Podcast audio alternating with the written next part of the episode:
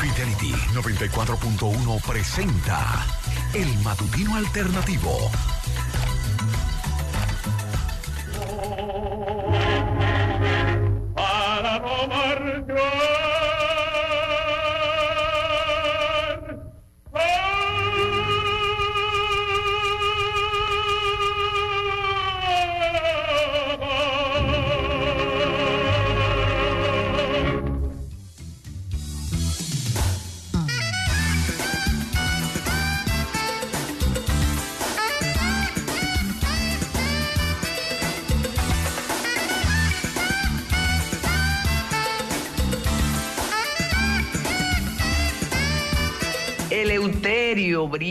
Canta. Un día como hoy falleció esa gloria del canto dominicano, orgullo puertoplateño. Fue mundialmente conocido por su voz y su éxito en los escenarios de muchos países, interpretando óperas y zarzuelas, una biografía estremecedora, triste, pero también exitosa. Muy buenos días en este viernes 5 de enero, tal como dijimos al inicio de esta semana, fue una semana, ha sido una semana distinta, corta, eh, tratando de iniciar el año cada uno de nosotros, un año que apenas comienza, tiene cinco días, no voy a decir cuánto falta para el 2025. ¿Por qué decirlo? Pues sí, el Leuterio Brito eh, falleció olvidado en, un, en el manicomio, no en un, porque no había otros.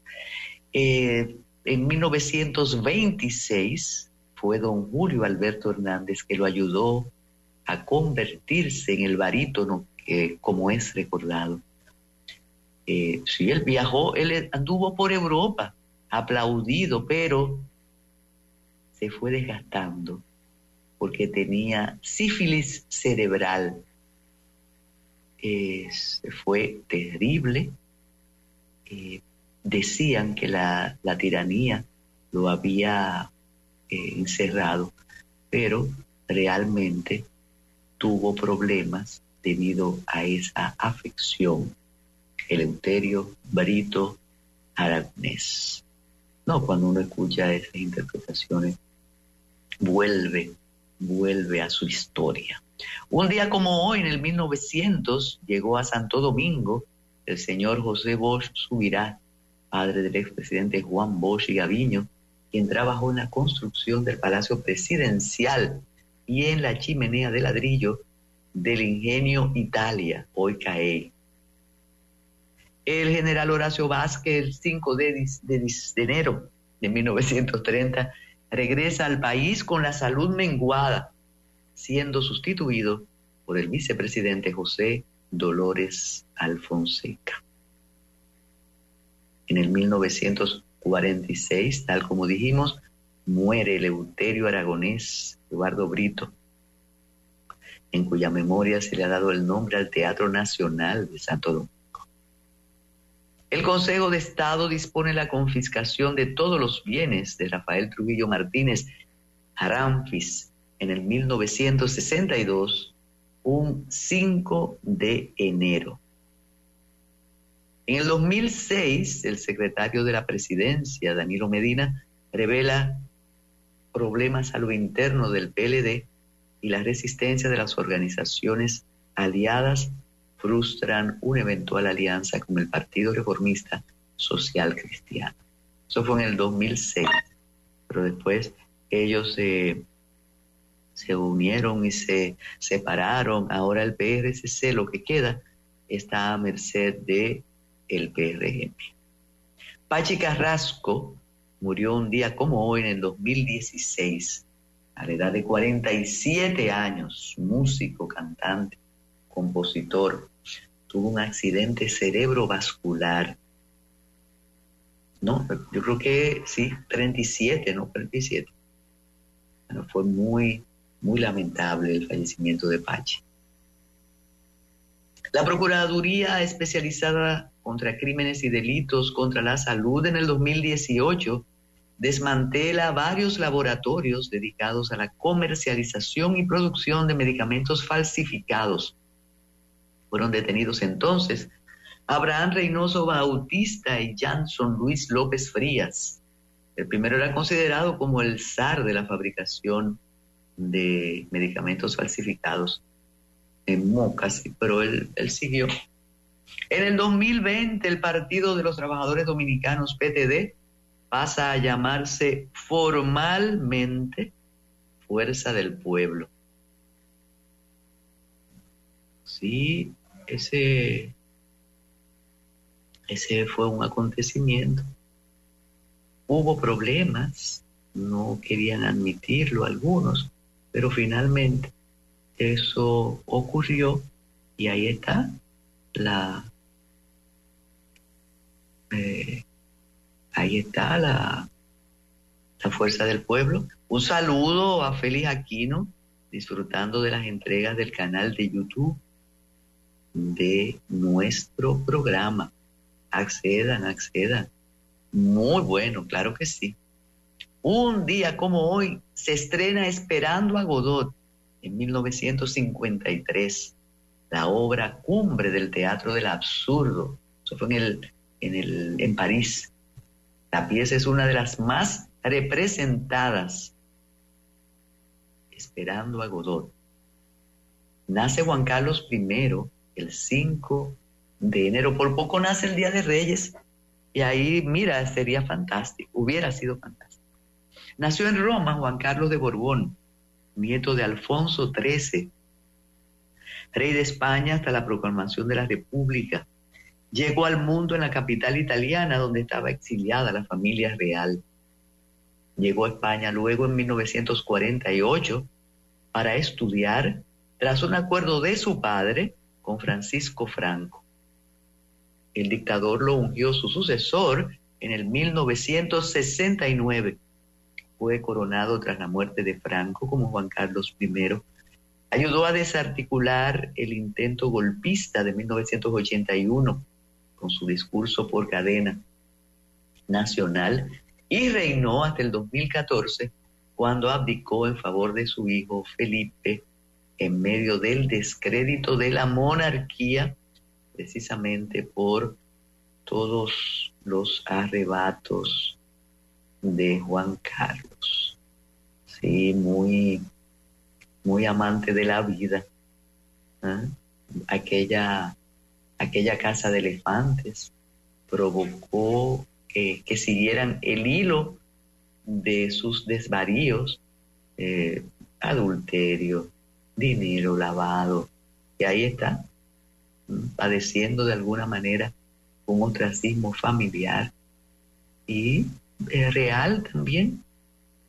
En el 1932 nace Humberto Eco en la ciudad italiana de Alessandria uno de los semiólogos más importantes.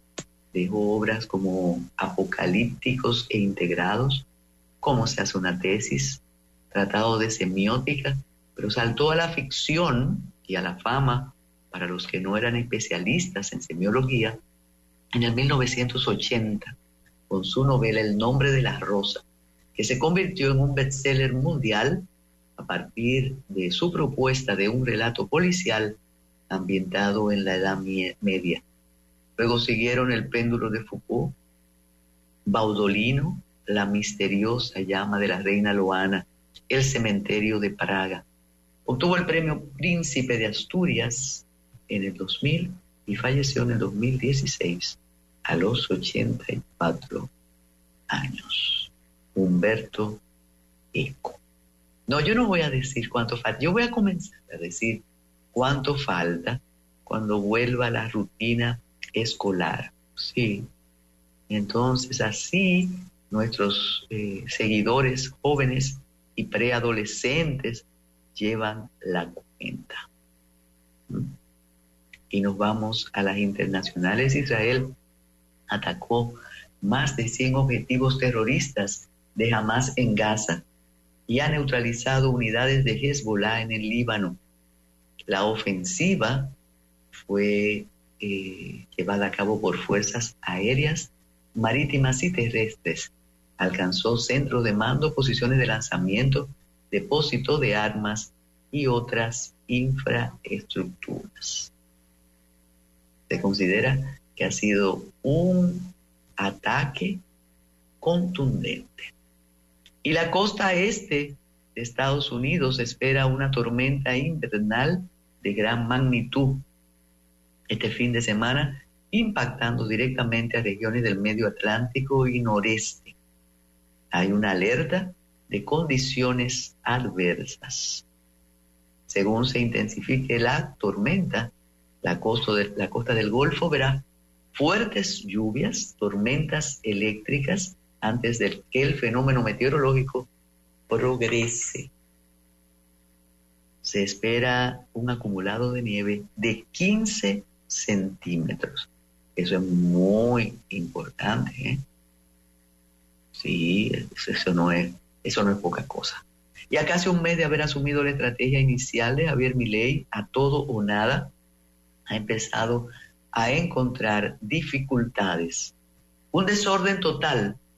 Así describió el estado de situación en torno a la conformación de comisiones el jefe de una de las bancadas de la Cámara Baja en el inicio de las actividades parlamentarias y en la previa al tratamiento de la ley ómnibus que Javier Milei envió al Congreso. Su estrategia global en el entorno más íntimo del presidente la definieron o todo o nada. Milei piensa seguir adelante, rediseña su planificación jurídica como anticipó. En la hoja de ruta a la que se comprometió públicamente se está encontrando con obstáculos que pueden ser peligrosos para sus planes. Algunos analistas dicen que entró de manera muy radical Milei. Otros dicen que todo lo que él anunció lo está haciendo y es ahí el inconveniente. Por cierto, por cierto, ustedes han visto la neblina, la comentaba con José y Aquino, pero no lo había dicho en público. Marina creía que ella estaba en Londres. Le dije, no, estamos aquí. ¿eh? Yo no quiero pensar, Jimmy Hungría, que sea como aquellos avisos que usted hacía en los tiempos duros de la pandemia y de los problemas electorales, que avisaba de esa neblina y no era neblina, sino duquesa, que yo dije entonces que también se sumó a la campaña electoral.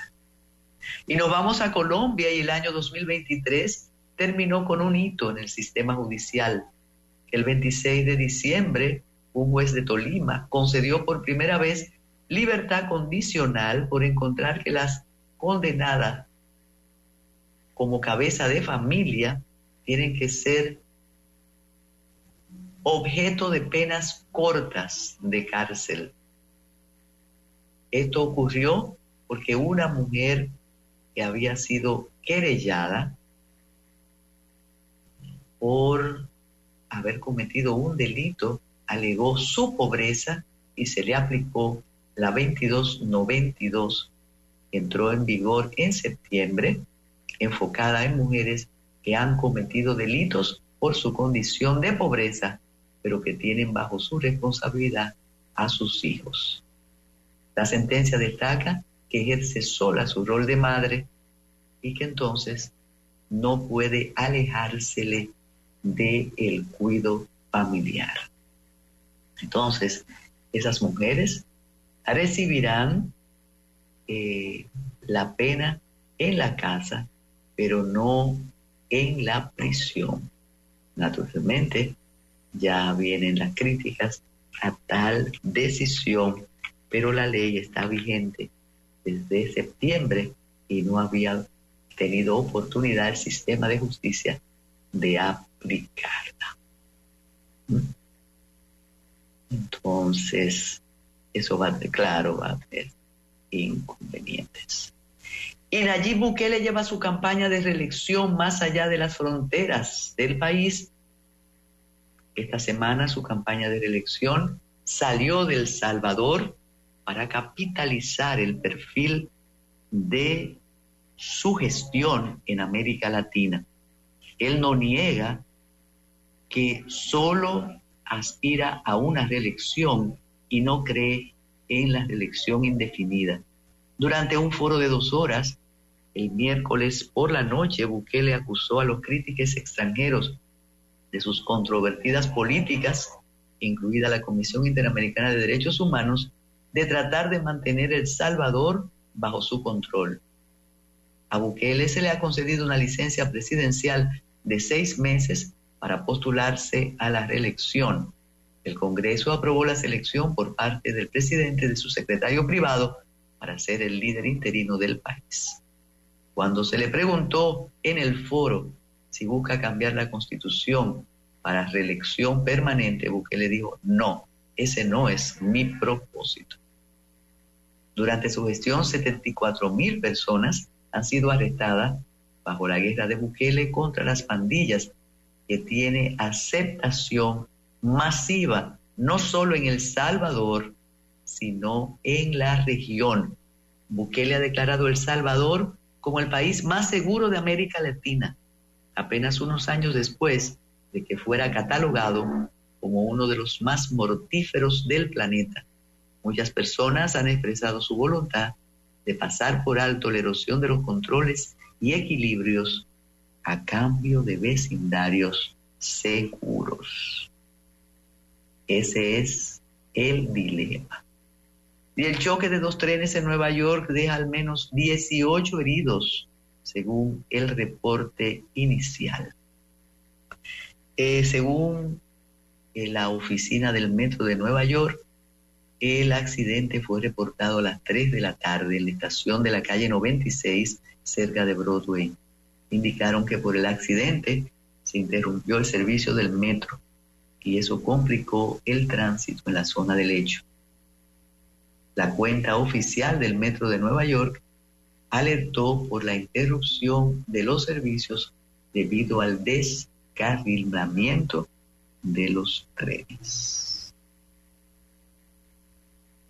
y la Corte declara una Corte, no, eso no es lo de Trump, otro recurso contra Donald Trump. Una petición presentada por cinco votantes busca excluir al expresidente Donald Trump de la boleta elecciones en Illinois, alegando que es inelegible para ocupar el cargo porque incitó el ataque del 6 de enero. La petición, similar a las presentadas en más de una docena de otros estados, se basa en la enmienda 14 de la Constitución que prohíbe ocupar un cargo a toda persona que previamente haya prestado juramento de defender la Constitución y haya tomado parte alguna de insurrección o rebelión. Los médicos en España piden volver a usar mascarillas en los centros de salud ante el repunte del COVID y de la gripe. La Sociedad Española de Medicina reclama la implantación de medidas de protección extraordinarias en los centros de salud ante el repunte de la gripe y del COVID-19, como la recuperación del uso de la mascarilla obligatoria, la dispensación de geles hidroalcohólicos, la determinación de espacios de separación o medidas de ventilación específicas. Además, piden acudir a los centros de salud solamente cuando sea urgente. Estos procesos son un claro ejemplo de la importancia de la educación sanitaria y de la autorresponsabilidad. Mm, vamos a alertarnos por aquí. Y apresan aquí en Santo Domingo Oeste a un miembro de una red de narcotráfico que enviaba drogas a Puerto Rico, un hombre señalado como miembro de una poderosa red de narcotráfico. Enviaba drogas a Puerto Rico a través de viajes ilegales, fue apresado en Santo Domingo Este. De acuerdo con los detalles, el dominicano Alejandro Cepeda Reynoso, vinculado al decomiso de cuatro paquetes de cocaína, seguía organizando viajes clandestinos y aprovechaba los mismos para enviar drogas. El Ministerio Público indicó que se persiguen a otros integrantes. Como dice el amigo Freddy Ortiz, tantos decomisos, pero no tenemos, no tenemos eh, personas apresadas. Y ahí tenemos uno, entonces eso es importante. No, hay otros, pero no se corresponde con la cantidad de, con las toneladas de, droga, claro.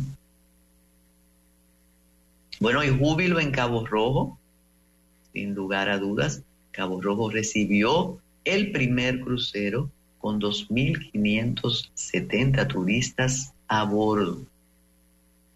Fue un hito. A partir de ahora se espera la transformación en la provincia de Pedernales. El barco tenía a bordo 2.577 cruceristas y 1.072 tripulantes, los cuales iniciaron su descenso a las 10 de la mañana, luego que el barco fuera anclado antes de las 9.30. Fueron recibidos por el staff, identificado con camisetas que dicen Cabo Rojo, bienvenido.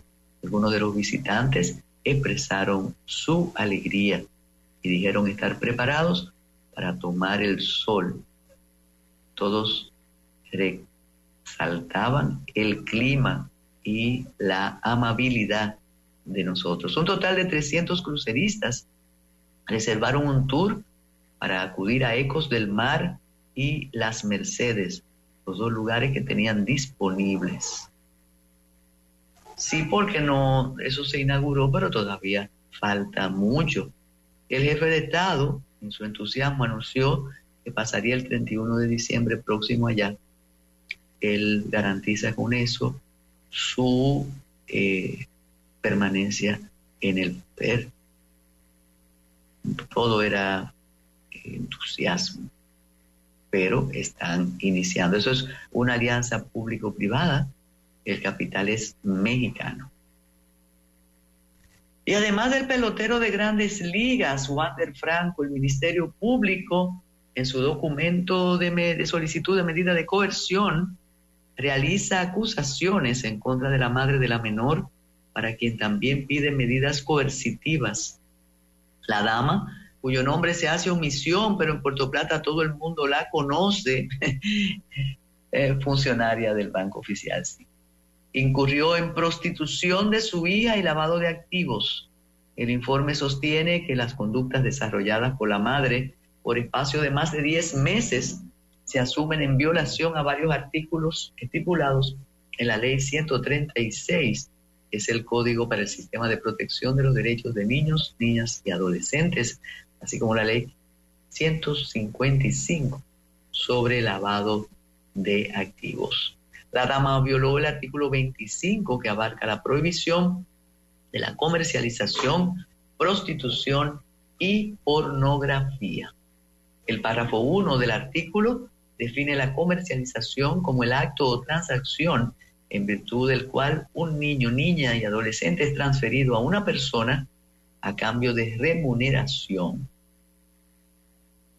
que actos en los que describe el Ministerio Público incurrió la madre a cambio de dinero que superan el millón de pesos. Y ese dinero lo utilizó para comprar un vehículo, un inmueble, así como lujos ostentados en las redes sociales.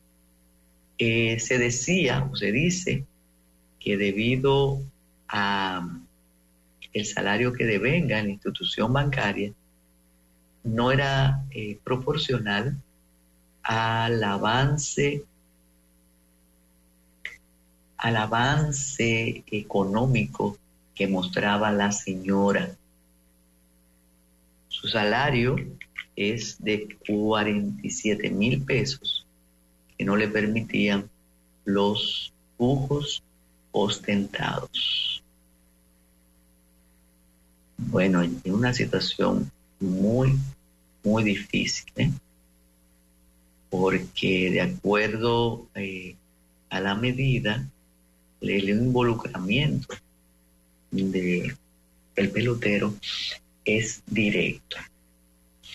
La menor de edad fue evaluada por una ginecóloga forense que determinó que el adolescente presenta signos de defloración antigua durante una entrevista posterior con una psicóloga forense, la adolescente confesó que Wander Franco, quien es mi exnovio, le regaló un vehículo a mi mamá porque él quería arreglar el daño emocional en un momento le hizo a mi madre al sacarme de su casa sin el consentimiento de ellos.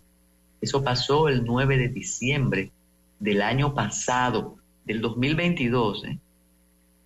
El pelotero será presentado ante un juez hoy para que le conozca medidas de coerción.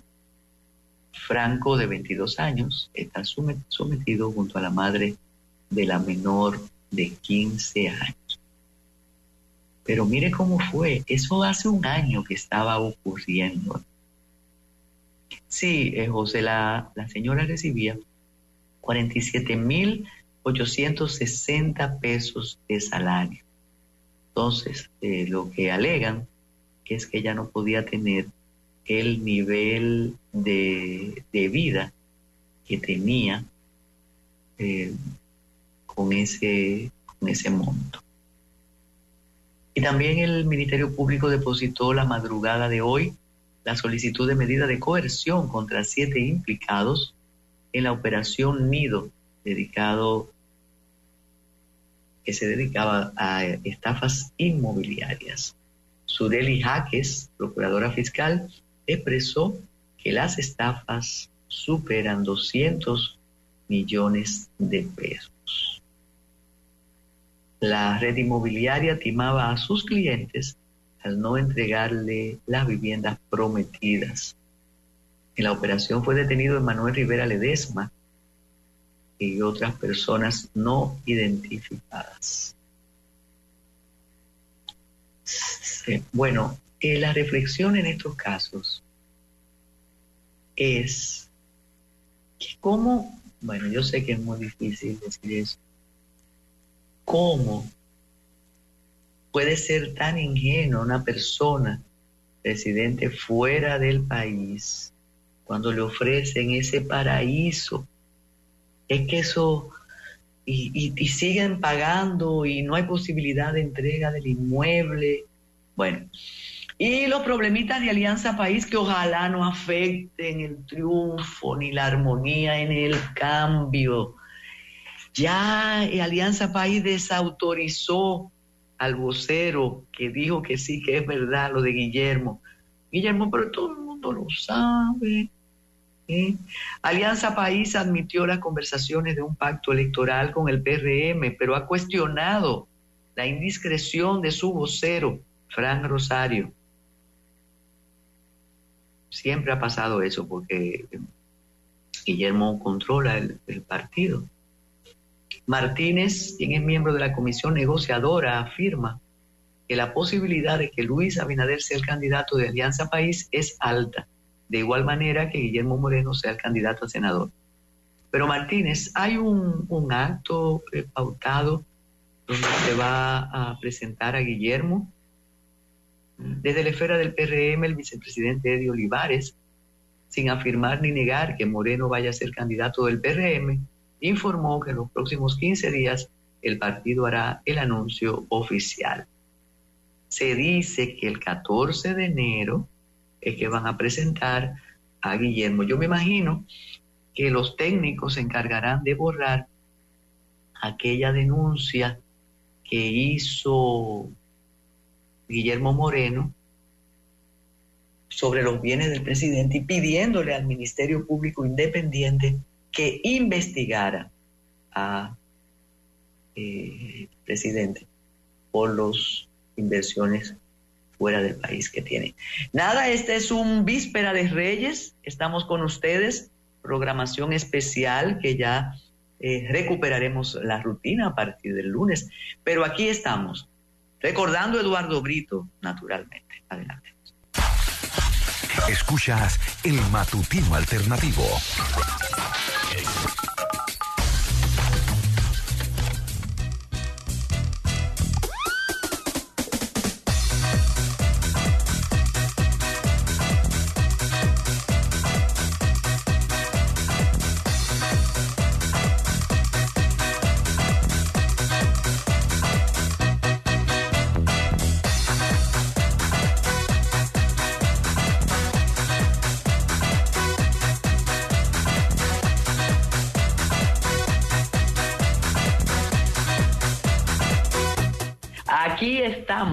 Hablando Francisco Lapuble, José Félix Aquino y nosotros de la neblina de esta mañana. Y ahí me envió Tayana Amor al grupo cómo se ve esa ciudad. Parece otra ciudad. Pero a Francisco no le podemos hablar de neblina, ni de nieve, ni, nieve, ni de frío. Ahí está él. Por cierto, Francisco, usted es de la generación de los Reyes Magos, que hoy era un día muy especial, ¿verdad? Nunca pasaron por mi casa, doña Carmen. Mi casa siempre nos visitó Papá Noel y el Niñito Jesús. Oh, yo pensaba que en la capital siempre eran los reyes. No, porque mi familia de parte dominicana es eh, netamente y 100% cibaeña. Y Ah. por el lado peruano está el, el lado de Papá Noel. Sí, son tradiciones que necesariamente no son colectivas aquí en el pequeño territorio, porque en España sí. Bueno, y la pelota está caliente y ayer, ayer, luego de su participación del miércoles, decían, y yo le dije, René, me ponen a decirle a, a Francisco alguna cosa y después soy yo que pago. Lo que dicen es que usted no ha comentado los desórdenes que se están armando en el estadio. Que eso ya se ha hecho costumbre, que qué es lo que está pasando.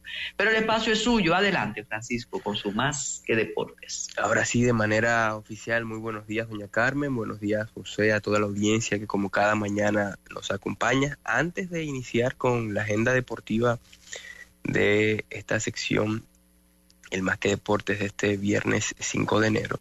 El 5 de enero es un día muy importante en mi familia, doña Carmen, porque es el nacimiento del primer nieto de mis padres, del héroe Alberto, hace 13 años, doña Carmen, ya mi mamá tuvo la, la dicha de ser abuela por primera vez y eso fue un acontecimiento que le cambió la vida a todos. De hecho, es, y lo recuerdo como, un, como uno de los momentos más felices de mi vida, en aquella clínica de ginecología y obstetricia, en ese cristal donde han nacido ya muchos niños de, de su generación, de la generación de mi sobrino, que quienes nos están escuchando seguro que están eh, reviviendo el momento de algún nieto, hijo o sobrino. Y, fue de verdad que eh, interesante, emocionante, indescriptible.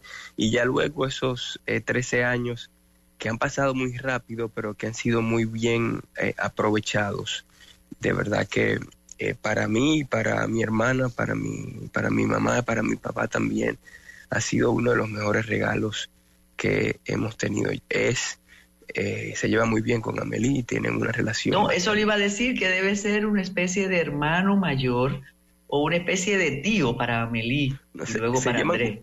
se llevan justo 10 años, se llevan justo 10, 10 años uno, uno de otro, pero tienen una, una relación bastante cómica. Eh, Amelie lo, lo corrige y lo, lo, lo, lo, lo manda, lo ordena. Eh, una, es, es algo que de verdad que es disfrutable verlo. Pero nada, doña Carmen, nosotros felices en la familia y escuchando ahí en la, en la producción me di cuenta, doña Carmen, que el señor Félix Aquino es liceísta. Eh, vamos a sumarlo. No, y a- no lo niega, él, él lo asume como religión. Claro que sí, ahí lo escuché.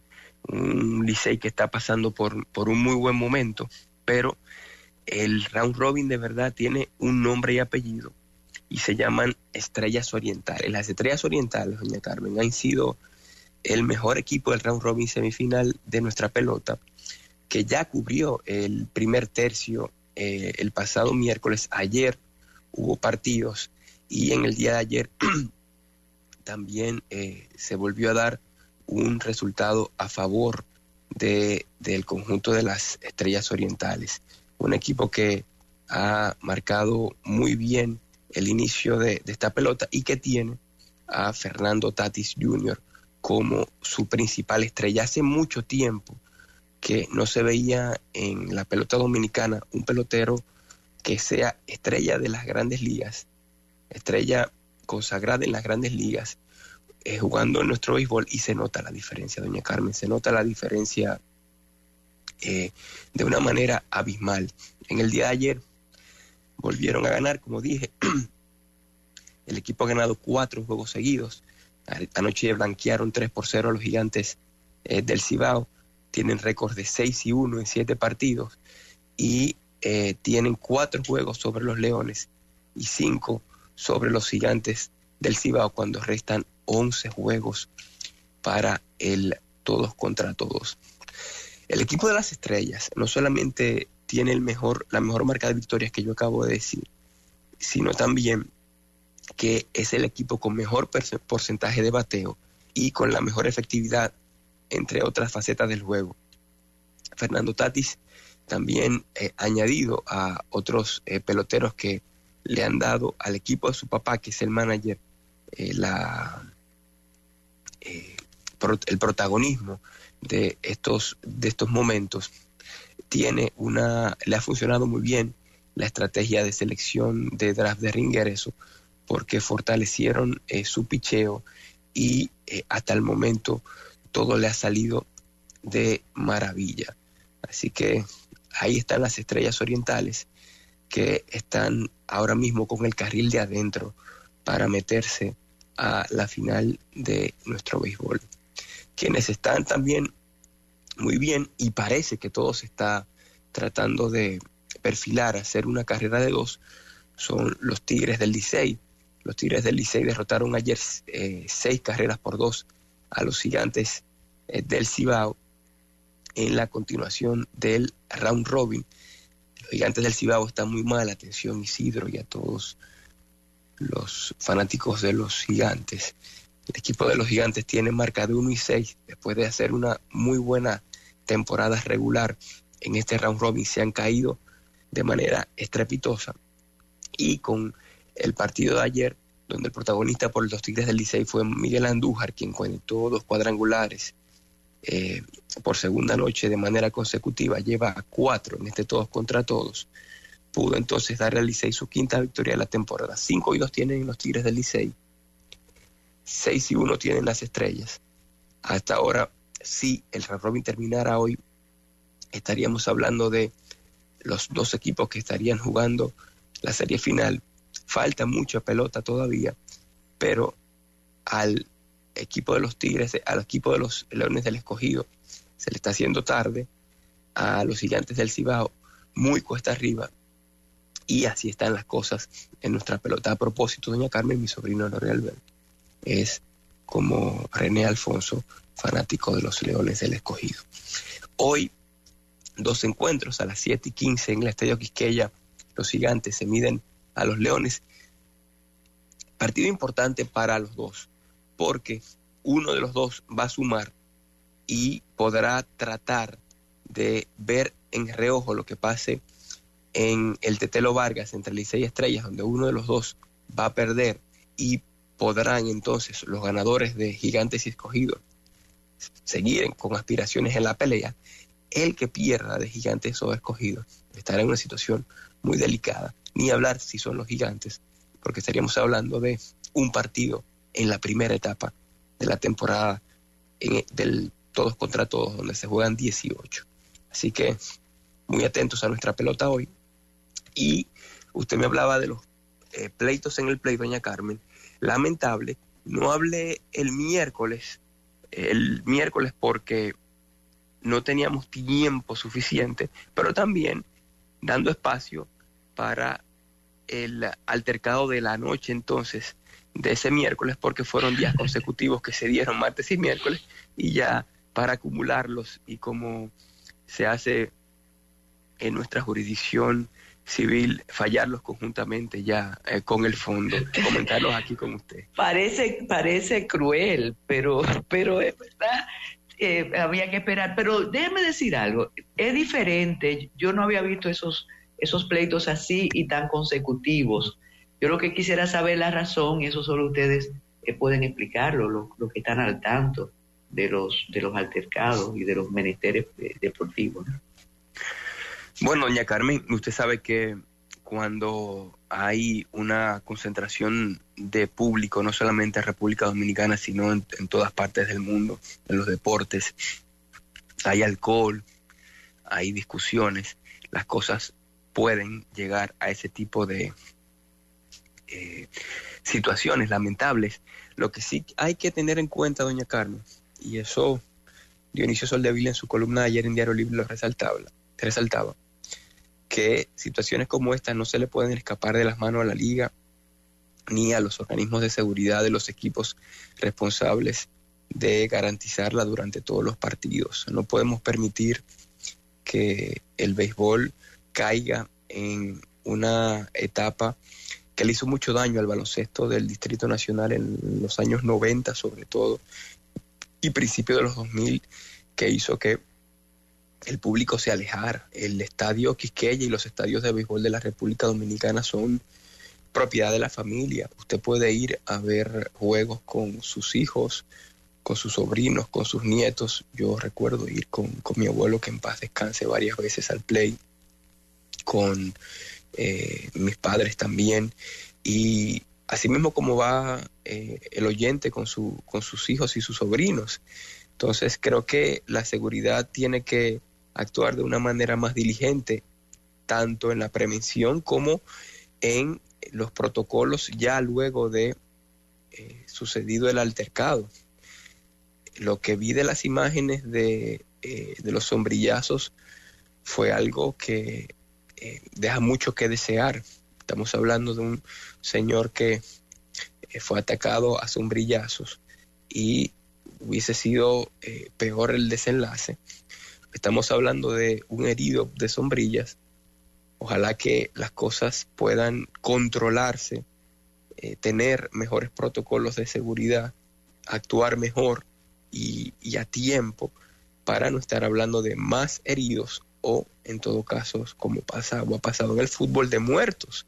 Eso le hace muy mal a la liga en un torneo que de por sí, no me gusta usar ese de por sí, un torneo que ya eh, sin las águilas ibaeñas en competencia, hay estadios que se están quedando sin eh, la totalidad de los fanáticos y eso desluce. Entonces yo creo que son cosas que, hay que ponerle mucha atención porque estamos eh, en, en, un momento clave y el deporte, la liga profesional, nuestro campeonato invernal es de las cosas necesarias que tenemos los dominicanos para divertirnos de manera sana, para olvidarnos del el día a día que nos eh, tiene encima y creo que eh, es algo que eh, se puede corregir a tiempo para que no para que no siga sucediendo y que no hayan sucesos más lamentables que comentar con usted.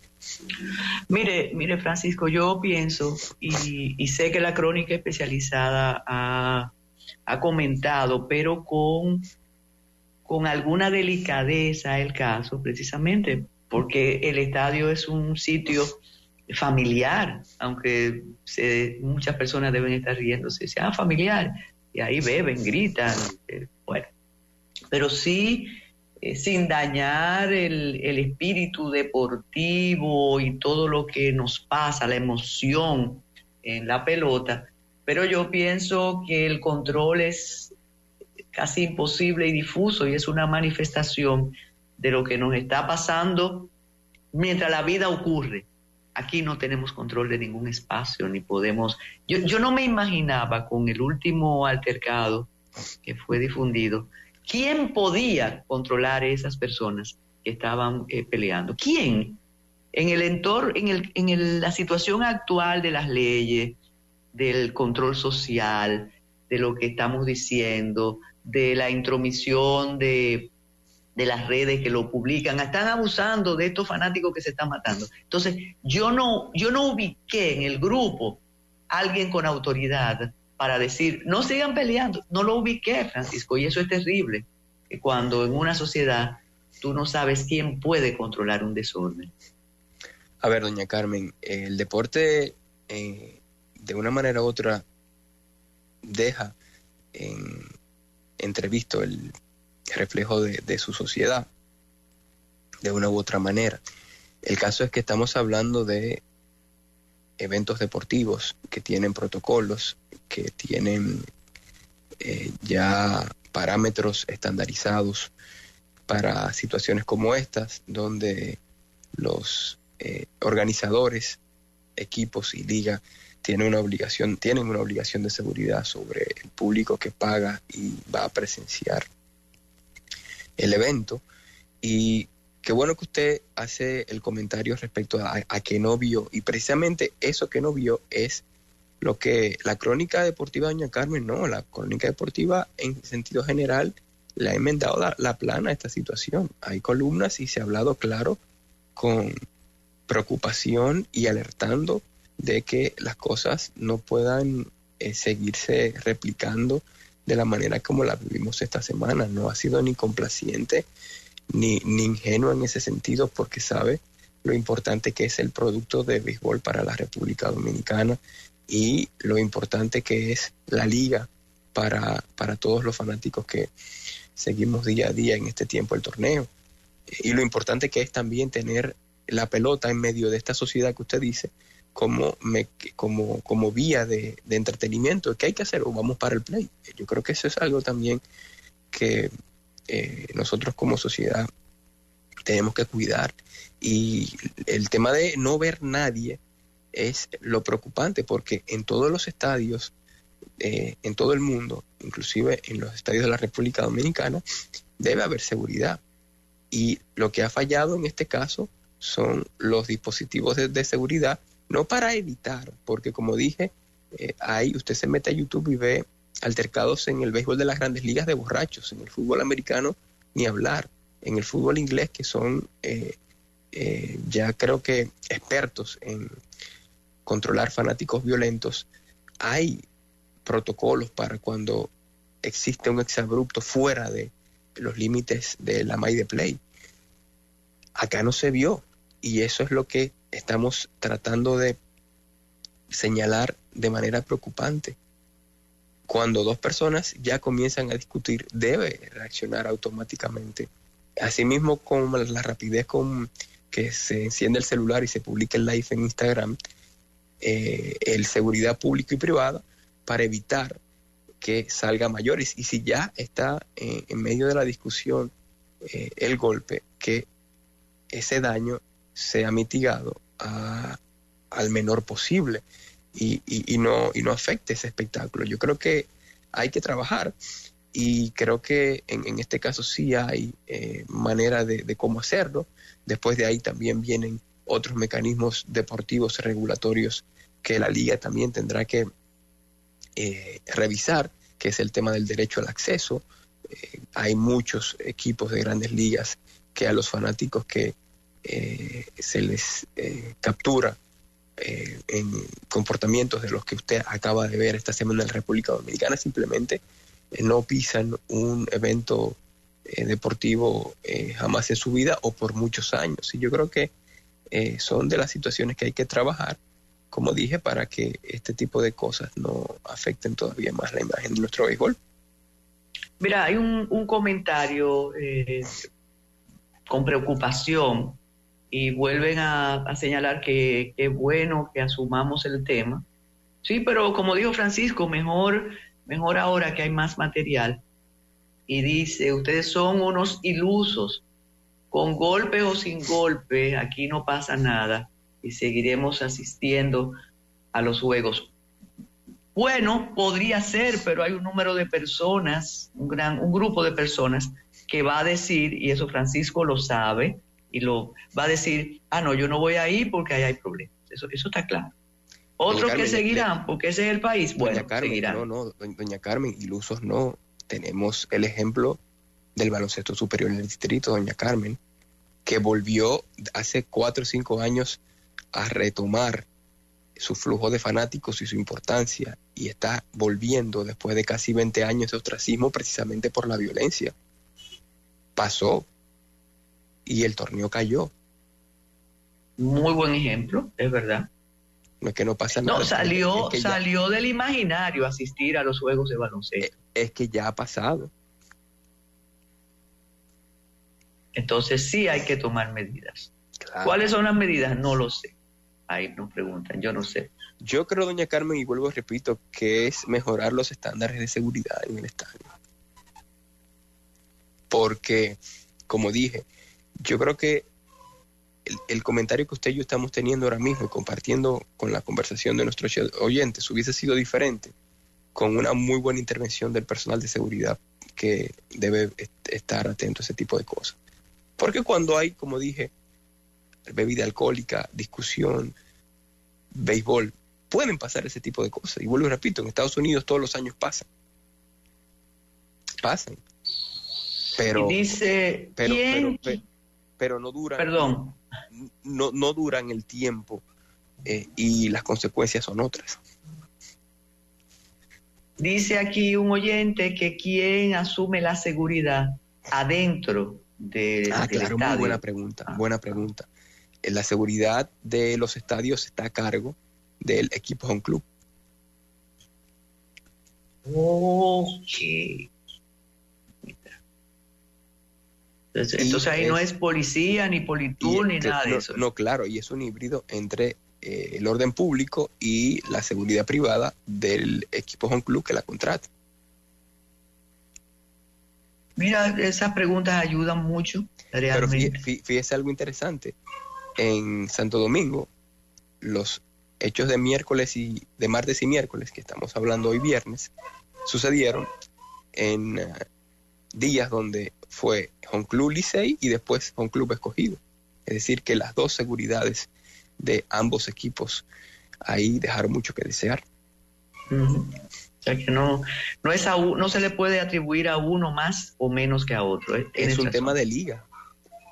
Y tienen que verse en el mismo espejo también la seguridad de las estrellas, la, seguridad de los gigantes y trabajar como liga también el año que viene con eh, en el tema estandarizado de manera general.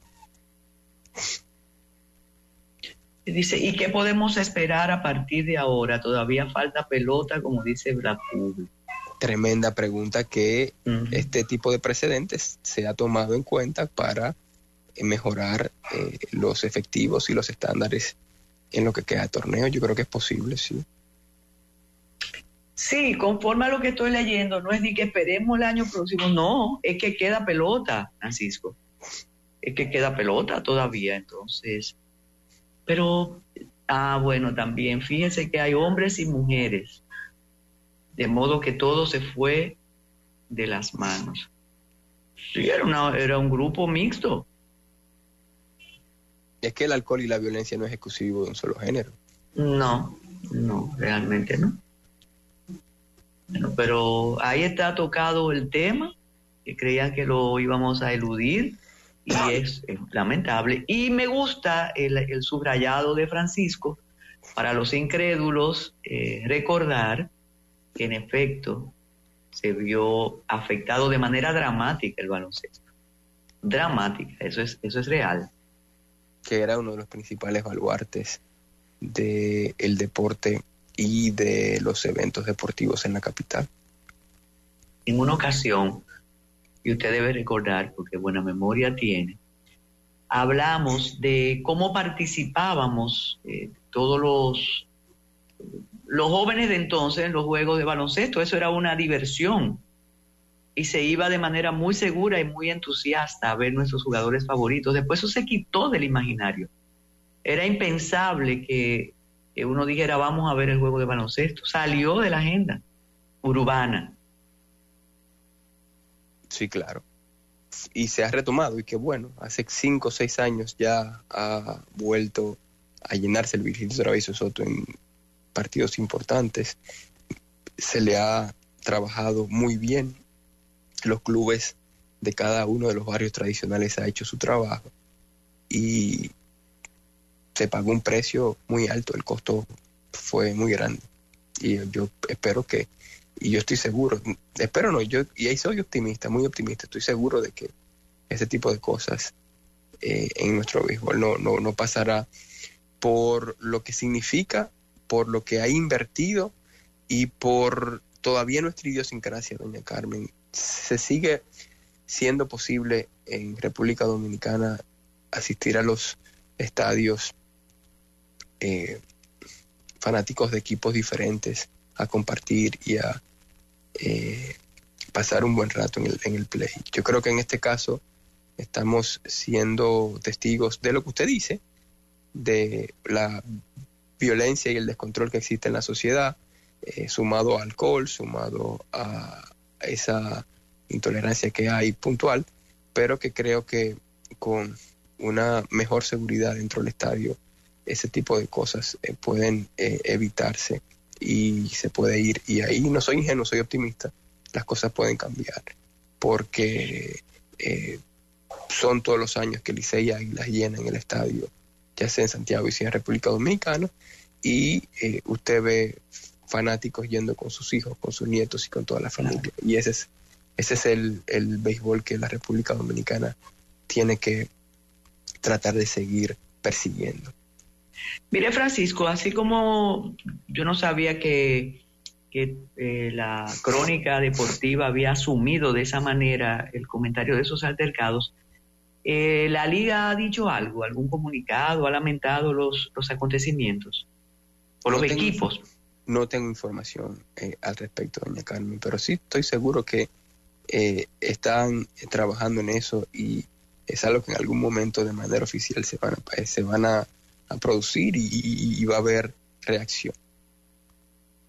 Mm, bueno. Sí, hay mucho, miren, muchos comentarios. Dice, yo seguiré yendo y me voy para el rincón. Esos pleitos siempre han sucedido, lo que ocurre es que ahora lo graban. Yo no, no tengo, yo no tengo autoridad para decirlo, quizás Francisco sí, pero yo no creo que de esa magnitud así constante. No, lo lamento. Sí, sí, sí, doña Carmen, sí, han sucedido. Es cierto que hay una amplificación mayor por, por las redes sociales. Eh, el tema es un tema de, de, como vuelvo y repito, lo mismo, es un tema de, de mejorar la seguridad y en su momento ha habido eh, buena seguridad en el estadio eh, y cuando se despliegan los controles las cosas funcionan, pero sí ha habido altercados y discusiones en, el play donde han tenido que intervenir eh, fuerzas de seguridad, llevarse gente presa y todo lo demás. Doña Carmen Wander Franco. Wander Franco será presentado por primera vez ante el juez de la instrucción eh, de Puerto Plata hoy a las 9 de la mañana, hora de Puerto Plata. Eh, recordemos que hablamos que fue depositada eh, la denuncia en su contra que motorizó la investigación que inició el Ministerio Público el pasado mes de junio. Y de verdad que de, la nota de prensa de las autoridades y de todo lo que se ha venido eh, investigando y hablando y la, prensa dominicana que ha cubierto muy bien, le doy mucho crédito a al doble colega, abogado y cronista deportivo Juan Arturo Recio, que ha eh, hecho un trabajo fenomenal. De hecho, ya está en Puerto Plata desde ayer para cubrir para ESPN el trabajo. Le voy a compartir, doña Carmen, a usted eh, uno de los reportajes que está haciendo Juan Arturo Recio sobre este caso de, de Wander Franco, que lo está haciendo para cubrirlo a, a ESPN, porque es periodista de ESPN. Y usted, cuando lo lea, seguramente va de nuevo a reaccionar sobre la necesidad que se tiene de un periodismo que especialista en, el ámbito penal. Juan es un abogado experto también en, derecho penal y la crónica que hace sin ser, eh, sin atribuirse consulta jurídica y sin atribuirse tampoco eh, un análisis profundo penal, la, la, crónica periodística es la crónica periodística que deben asumir los periodistas que cubren sedes eh, judiciales, no solamente en el caso eh, de la especie, sino también en el día a día de nuestros tribunales que eh, se necesita. Yo creo que lo ha hecho bastante bien Juan y eh, de sus trabajos y de lo que hemos podido investigar al respecto, doña Carmen, Y lo que usted hablaba hoy es una situación atroz, lamentable y unos hechos eh, muy eh, complicados, pero que eh, usted que le gusta mucho ver más allá del, del polígono central, estamos hablando, doña Carmen, de una situación que en nuestros barrios, en nuestros campos, lamentablemente es eh, el pan eh, de cada día. Estamos hablando de padres que y madres que ponen a disposición de personas mayores de edad con posibilidad económica a sus hijos. Y una de las eh, principales causas de los embarazos adolescentes en la República Dominicana viene por ese lado. yo creo que incluso si usted se indaga por eh, cualquier rincón de, estos lugares de la isla, se va a encontrar eh, esa situación como que nada o eso no es nada. Es decir, una muchachita de 15 que se ve bien, se interesa en mí, eh, eso ya es importante. Yo hablo con el papá y ya hago ese acuerdo económico. Eso es, eso es una situación penosa, eso es una situación que jamás esa costumbre pueda ser ley y eh, debe ser condenada y debe de ser sin duda eh, frenada y cambiada en, nuestra sociedad, eh, que no tiene que llegar a mecanismos jurídicos para, para alertar a situaciones como, como esa. Ya luego vamos a ver si real y efectivamente todo lo que el Ministerio Público ha recopilado en esa investigación y que usted leyó y comentó en la primera parte del programa de esos hechos eh, atroces y que, y que, que no pueden, eh, irrepetibles. Yo soy papá de una niña y, y en mi, por, por, mi cabeza jamás en la vida eh, de verdad que ese tipo de cosas eh, pudieran pasar y, y, lo comento incluso ya con, con la afectación que me da el derecho de, de, ser papá de una niña. Es algo es feo, muy feo, doña Carmen. Y nada, yo creo que vamos a ver cómo se desarrollan los hechos. Eh, el tema ya fuera de eso, llámese, llámese como se llame, ahora se llama Wander Franco, y yo creo que independientemente de lo que sucede en la justicia ordinaria, eh, Robert D. Manfred Jr., el comisionado de béisbol de las grandes ligas, que, quien es el responsable de la aplicación de la política de violencia de género, tráfico de personas y trata de menores de edad del béisbol de las grandes ligas. Está esperando la conclusión de este caso y habrá una eh, sanción, creo que sin precedentes, para nuestro pelotero. Francisco, lamentablemente, eh, este caso, debido a la personalidad involucrada, eh, ha puesto a reflexionar sobre, sobre una situación, sobre la hipocresía, sobre las olas de lo políticamente correcto en este país, que yo creo que ya se dan contra la pared, Francisco. Y hay un temor a decir, a no hablar con la euforia de logros, eh, de conquistas, de defensa de la minoridad que realmente eh, nos ponen en, cueros en la mitad del camino. Y vuelvo al principio, vuelvo a aquel ridículo oficial cuando desde Palacio se firmó aquel cambio de un artículo del Código Civil donde se prohibía el matrimonio de los menores, desconociendo todo, pero la agenda decía que el presidente tenía que sumarse a eso, no importa el código penal y lo otro, no. La agenda decía cero, cero matrimonio infantil. Y se olvidaron que estaban hablando del concepto matrimonio, el contrato. No firmes el contrato, pero usa la muchachita sin eh, la firma. Entonces, todo esto viene porque hay una práctica, Francisco, y usted que hablaba de sus raíces eh, cibaeñas, por un lado, es que mientras los grupos que cobran en euros y en dólares están hablando del mundo ideal, cada día está ocurriendo eso que ocurrió con, supuestamente, con Wander Franco, pero también hay otra cara de la moneda, Francisco, y tenemos que, que, que ser francos. Bueno, como, óyeme, es que, es que se metió otro componente. Pero los muchachos de 15 y 18 años tienen amores, Francisco. Eso es una realidad. Entonces se ha, se ha dañado todo. Incluso a mí me, me provoca risa y burla. Se está respetando la identidad de la menor y de la familia. Y en Puerto Plata todo el mundo sabe de quién se trata, todo el mundo sabe cómo se ocultó y todo el mundo sabe que ese caso tenía un año, Francisco. Y cuando no le cumplieron a la supuesta proxeneta, entonces ahí fue que vino el asunto. Quiere decir que eso lo que requiere es servidores judiciales con mucha seguridad, con mucha sensatez, que investiguen o que, o que valoren las pruebas que le provee el Ministerio Público, pero ya cuando llegan a las instancias judiciales, todo está pervertido, Francisco. Y eso es grave para el sistema y más grave aún, más grave aún para la defensa de niños, niñas y adolescentes. Yo sé que usted vio, igual que yo, eh, imágenes de fiestas navideñas donde las familias aplaudían los bailes de las niñitas de 5 y 6 años imitando a, los, a las gestoras de la vulgaridad y de los movimientos eh, pseudoeróticos. Entonces no me venga a decir que aquí estamos defendiendo la niñez, la infancia y demás. Es toda una farsa.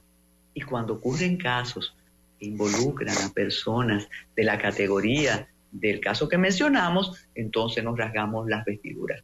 Una pregunta que no tengo, porque sea, eh, hoy es que vamos a saber más detalles. ¿Por qué está suspendido Franco? ¿Por este caso o por alguna otra razón? Franco no está suspendido ahora mismo, doña Carmen, porque ahora mismo no hay béisbol.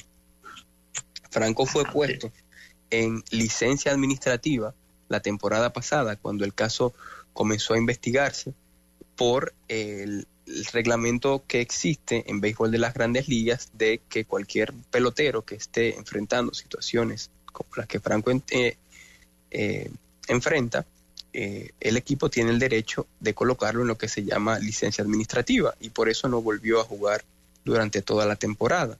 Entonces, eso, ese permiso termina una vez termina la temporada y ahora mismo entonces no hay suspensión. Ahora bien, hoy, 5 de enero, se comenzará a ventilar eh, el proceso ya con eh, el conocimiento de la medida de coerción de Wander Franco por parte del Ministerio Público ante el juez de la instrucción, ¿de acuerdo? Pero el mes que viene, ya el 21 de febrero, todos los equipos tienen que recibir a sus jugadores en eh, los campos de entrenamiento.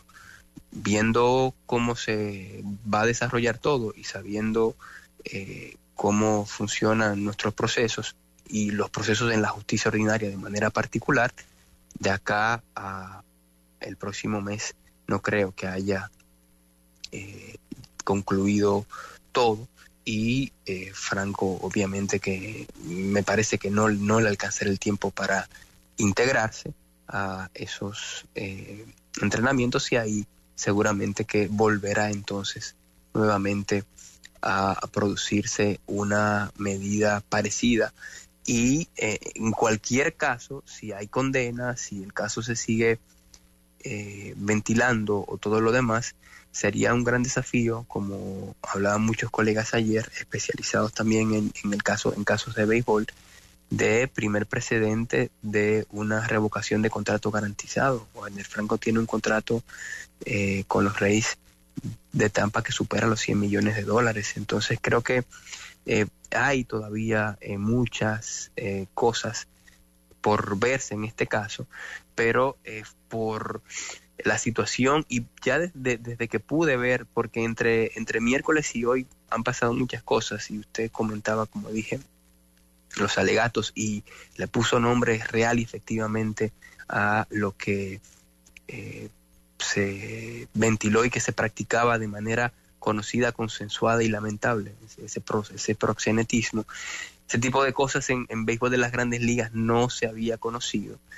Y a un pelotero por, eh, que fue el caso de Trevor Bauer, por una situación eh, sexual eh, bastante particular se le suspendió por toda una temporada o por dos temporadas y después se le redujo.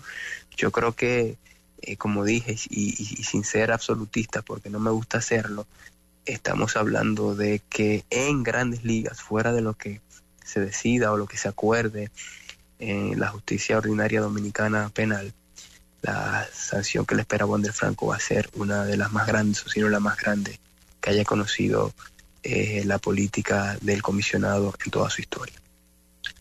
Eh, este es un comentario que, es, eh, dice, la señora con esto ha matado a la gallina de los huevos de oro.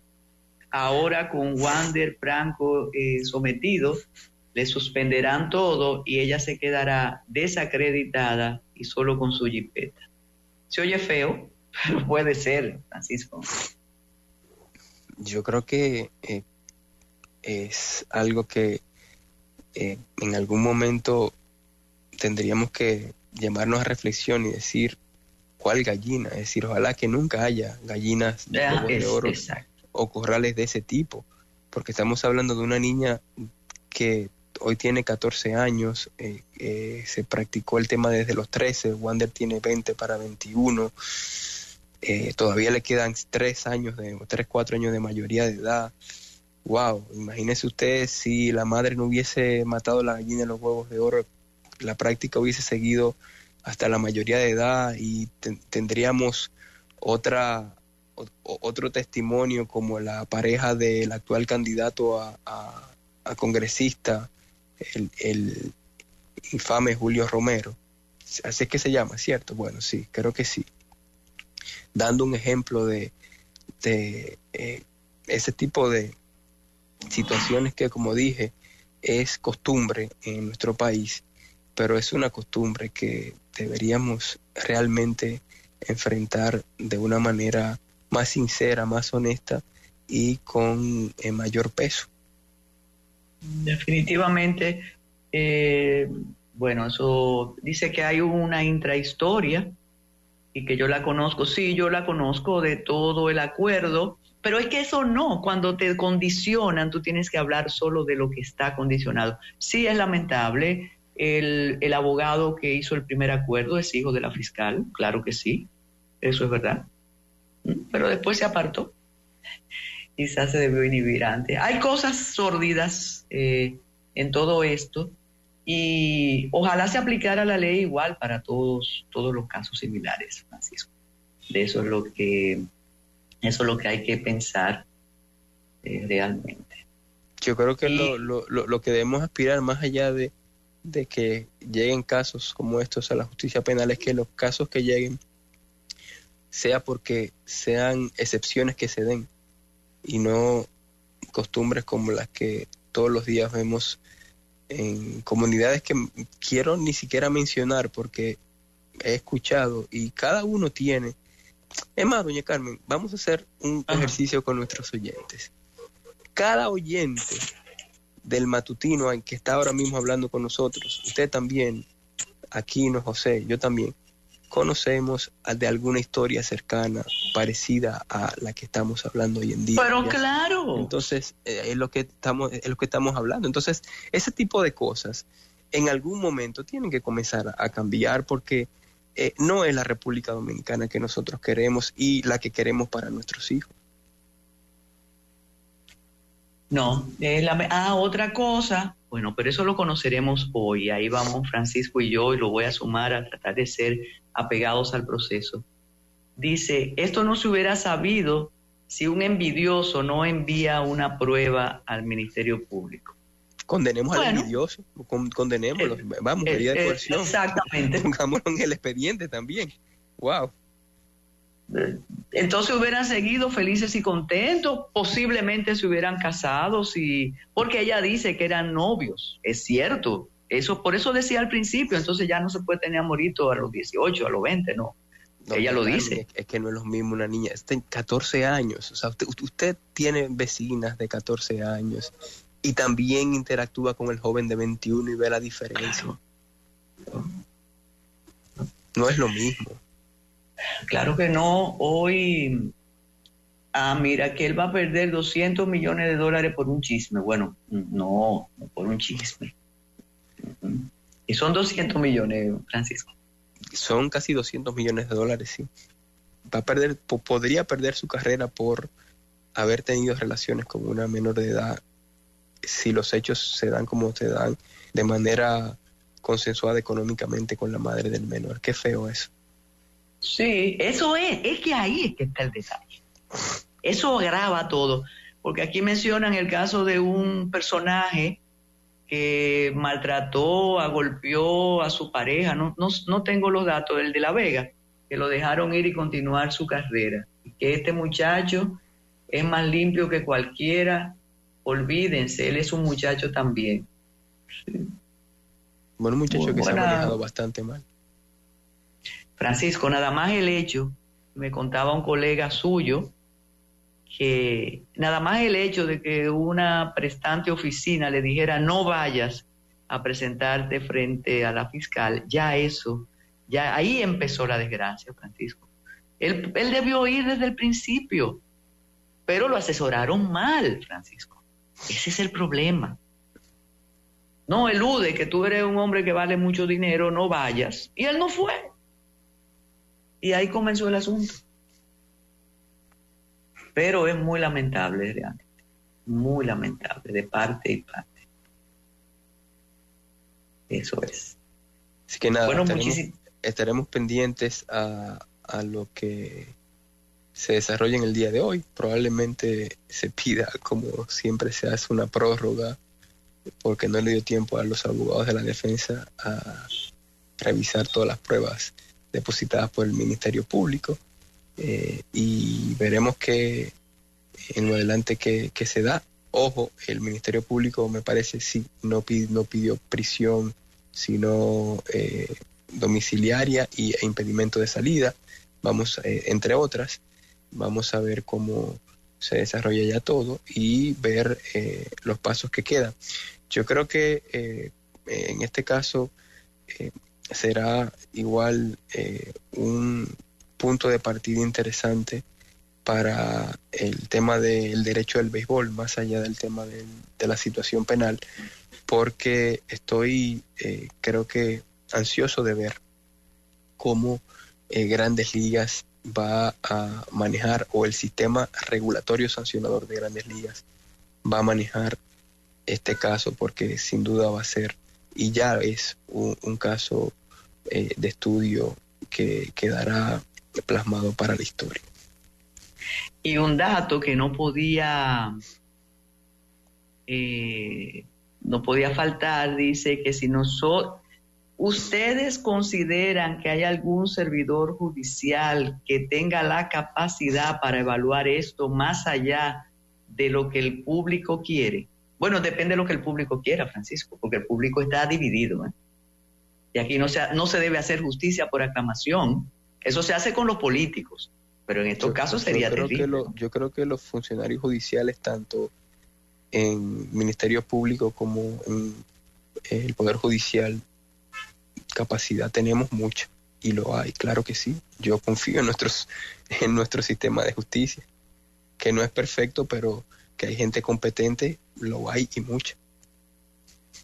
Claro, eh, claro que naturalmente, eh, pueblo chiquito, infierno grande, y allá eso es un hervidero que hay en, toda la, región, eh, porque realmente contra la madre hay, hay cañones dispuestos, sobre todo que esto tenía, reitero, un año cocinándose. Así mismo, ya para terminar, doña Carmen, que nos hemos extendido bastante, eh, un cariñito a los amantes del tenis. Está de vuelta Rafael Nadal, la bestia está en el ATP de Brisbane. Está jugando su partido de cuarto de final contra Jordan Thompson. Ganó el primer set 7-5 y está eh, batallando en el segundo set para tratar de llevarse el, partido en sets corridos. Brisbane es uno de los torneos preparatorios para el abierto de Australia el Abierto de es el primer gran slam del año que estará iniciando el próximo domingo 14 de junio. Se va a jugar entre el 14 y el 28 de junio, como siempre en el matutino alternativo. Le damos el seguimiento a los principales torneos de tenis del calendario del ATP y este que tendrá Nadal de vuelta todavía muchísimo más. Eh, Francisco, yo quiero despedirlo reiterando la felicitación a su sobrino, que cumple 13 años. Sí, sí. Lero y Alberto Cruzeta, sí, tiene sangre puertoplateña también. yo sé. con más, con más razón todavía. pues muchísimas gracias, Francisco. Mucho piropo para su comentario, qué bueno. Y nada, continuamos. Y ahora una entrega muy especial en Día de Reyes. Adelante, José. Ya regresa el matutino alternativo por Fidelity.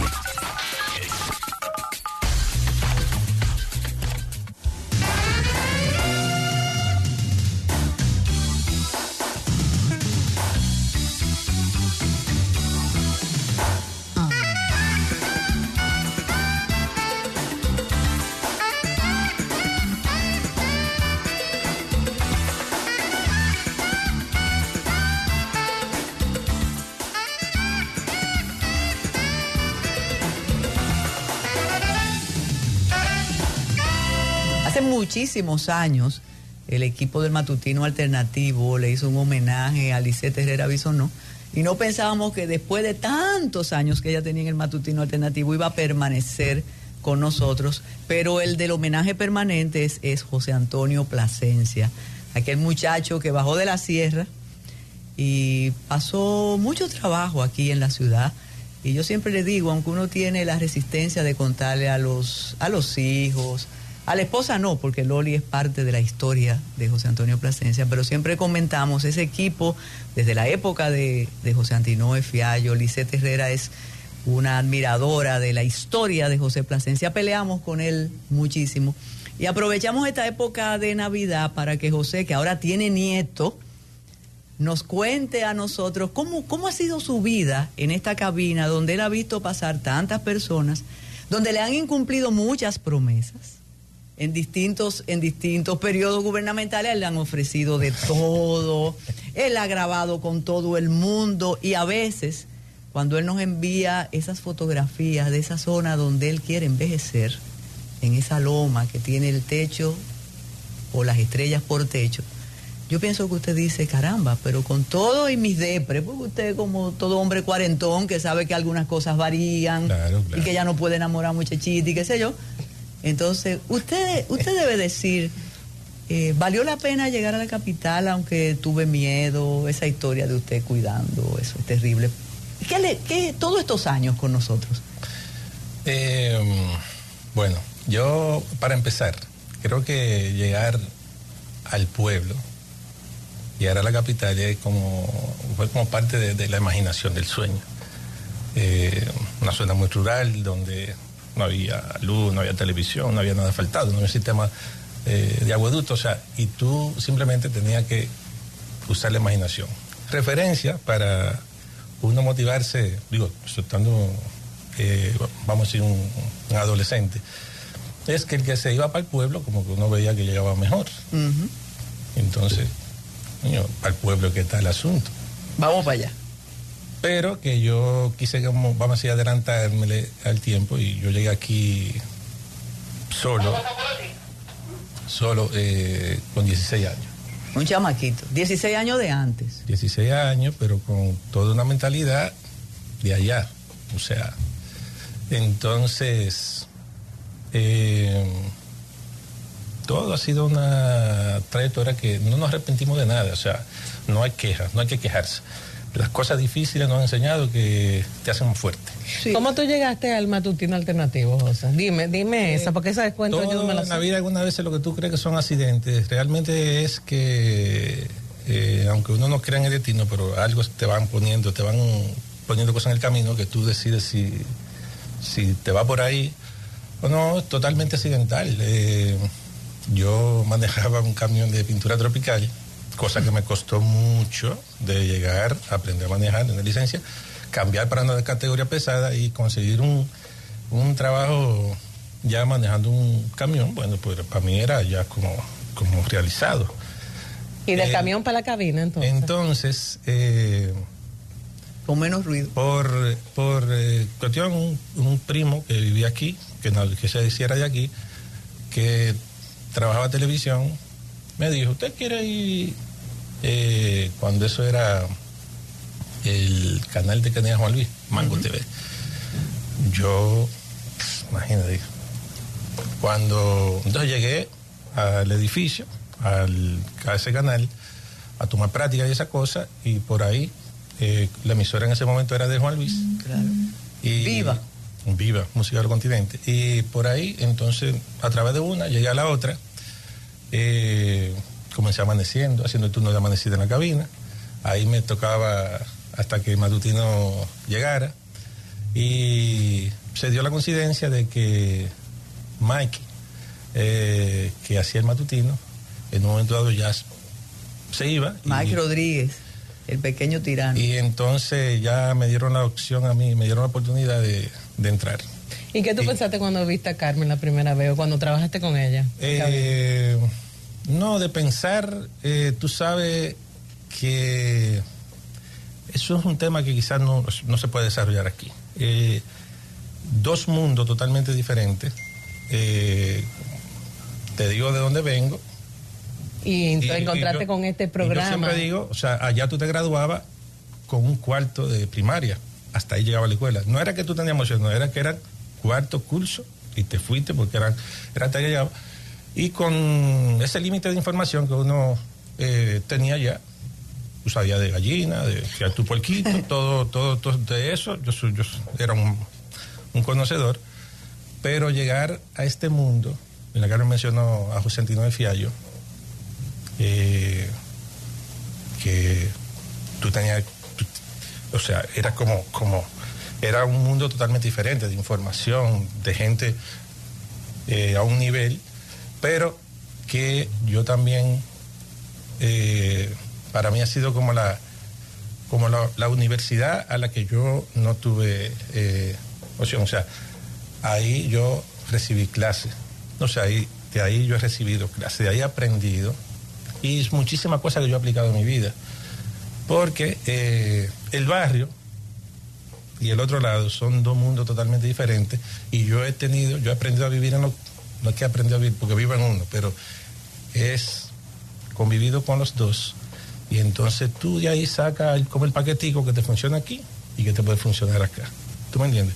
O sea que para mí ha sido provechoso, aparte de que, te- de que he tenido la suerte de que en medio de comunicación, porque yo trabajo en un medio de comunicación, so- son unos mundos que uno conoce, pero que el matutino es algo, un medio de comunicación distinto, porque es eh, donde se hace amigo, donde se hacen relaciones humanas, donde tú, eh, o sea, es un nivel de gente, es una clase de gente y, realmente ha sido todo, toda una experiencia para mí. O sea, no lo digo, no lo digo aquí, o sea, lo digo donde quiera, o sea, lo digo cuando estoy fuera. Eh, prácticamente, prácticamente todo yo lo he aprendido eh, por el matutino.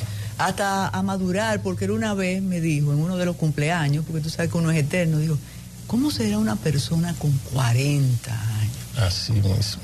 Y ya él tiene un poquito más. ¿Usted recuerda eso? Sí, no pasamos. Él no miraba y decía, ¿cómo es eso de tener 40? Bueno, eso indica ya el, el tiempo que la vida nos ha permitido eh, estar juntos, que en un momento de, con una edad de 25 años, la mí la imaginación 40, o sea, Sí. fue con referencia a algo que yo lo, lo hice, que no lo vamos a decir. No. Eh, eh, o sea, era 25. Y como tú sabrás, ya pasamos por los 50, o sea que hace día de eso. Él tuvo la oportunidad o ha tenido la oportunidad de, de compartir, qué sé yo, con el maestro Solano, con Anito Lenar, y todos eh, enganchan con José, porque él, él hace sus piques, pero él vuelve y recoge. No, no, no, pero es que ah, yo creo que en determinado momento, eso, o sea, de eso es lo que tú aprendes. Socio de Emilio José Breas hizo. Eh, bueno, desde Antino, eh, Anito, Lenar, que eh, Tata, eh, o sea, son una serie de... una- Jorge una- Pineda se fue. una serie de gente se han que, que han pasado, que todos te han dejado algo. Y y que esa es la verdadera ganancia realmente que, Armando. que uno le hemos que, que, que yo le he obtenido de, del matutino. Casi gratis, de ahí saltó a otro medio porque uno de los integrantes del matutino le tiró la soga para, para CDN. Ah, Así es. Sí, Así es. Eh, sí, matutino también de ahí fue trampolín a través de Nereida Castillo. Nereida, que imagínate. aprovecho para decirlo aquí, eh, a través de Nereida, que también éramos compañeros allá. Claro. Y fue quien, a través de esa conexión, también, yo ya tengo 20 y pico de años en CDN. Eh, o sea que el matutino. Tú sabes que José es chef y a veces él quiere rehacer su vida. Yo le digo que él debe hacer un restaurancito pequeñito.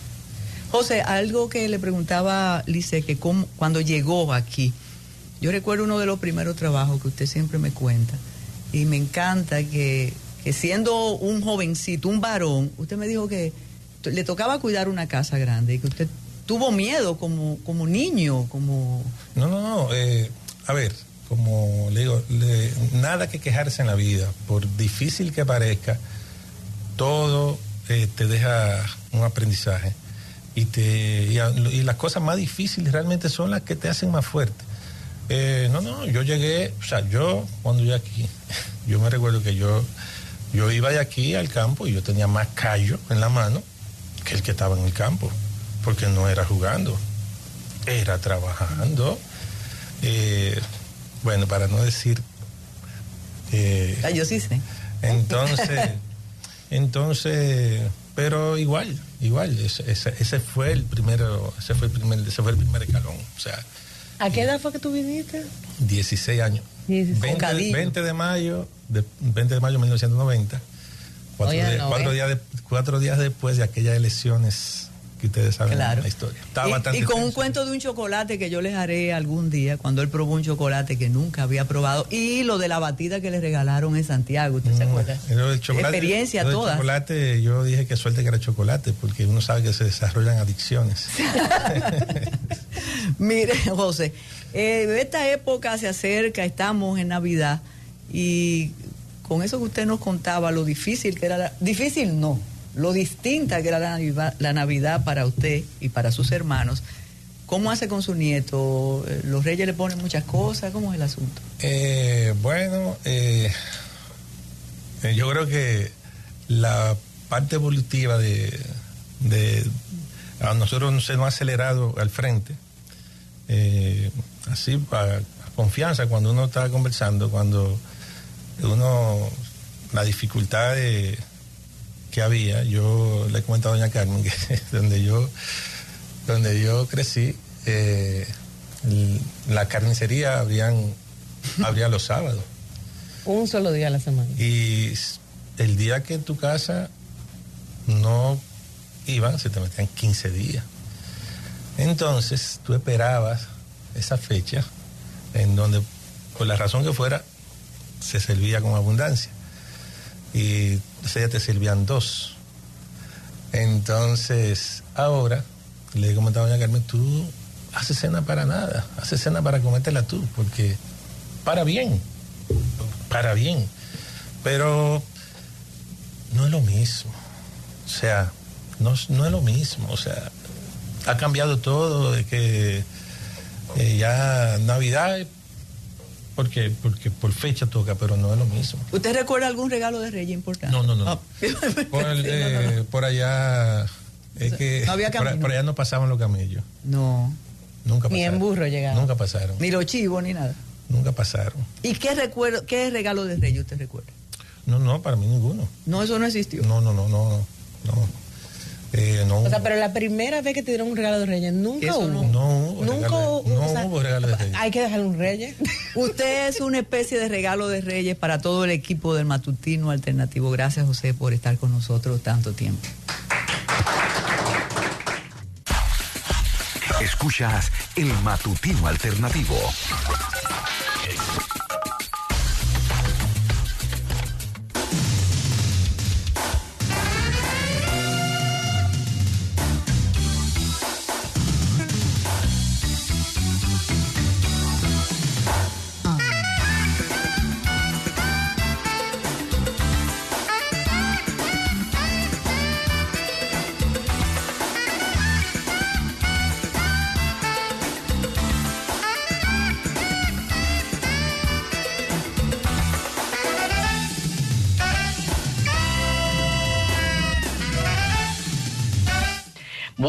Eh, vamos a, decirle a los latidos que su participación en el canal nuestro ha tenido gran aceptación.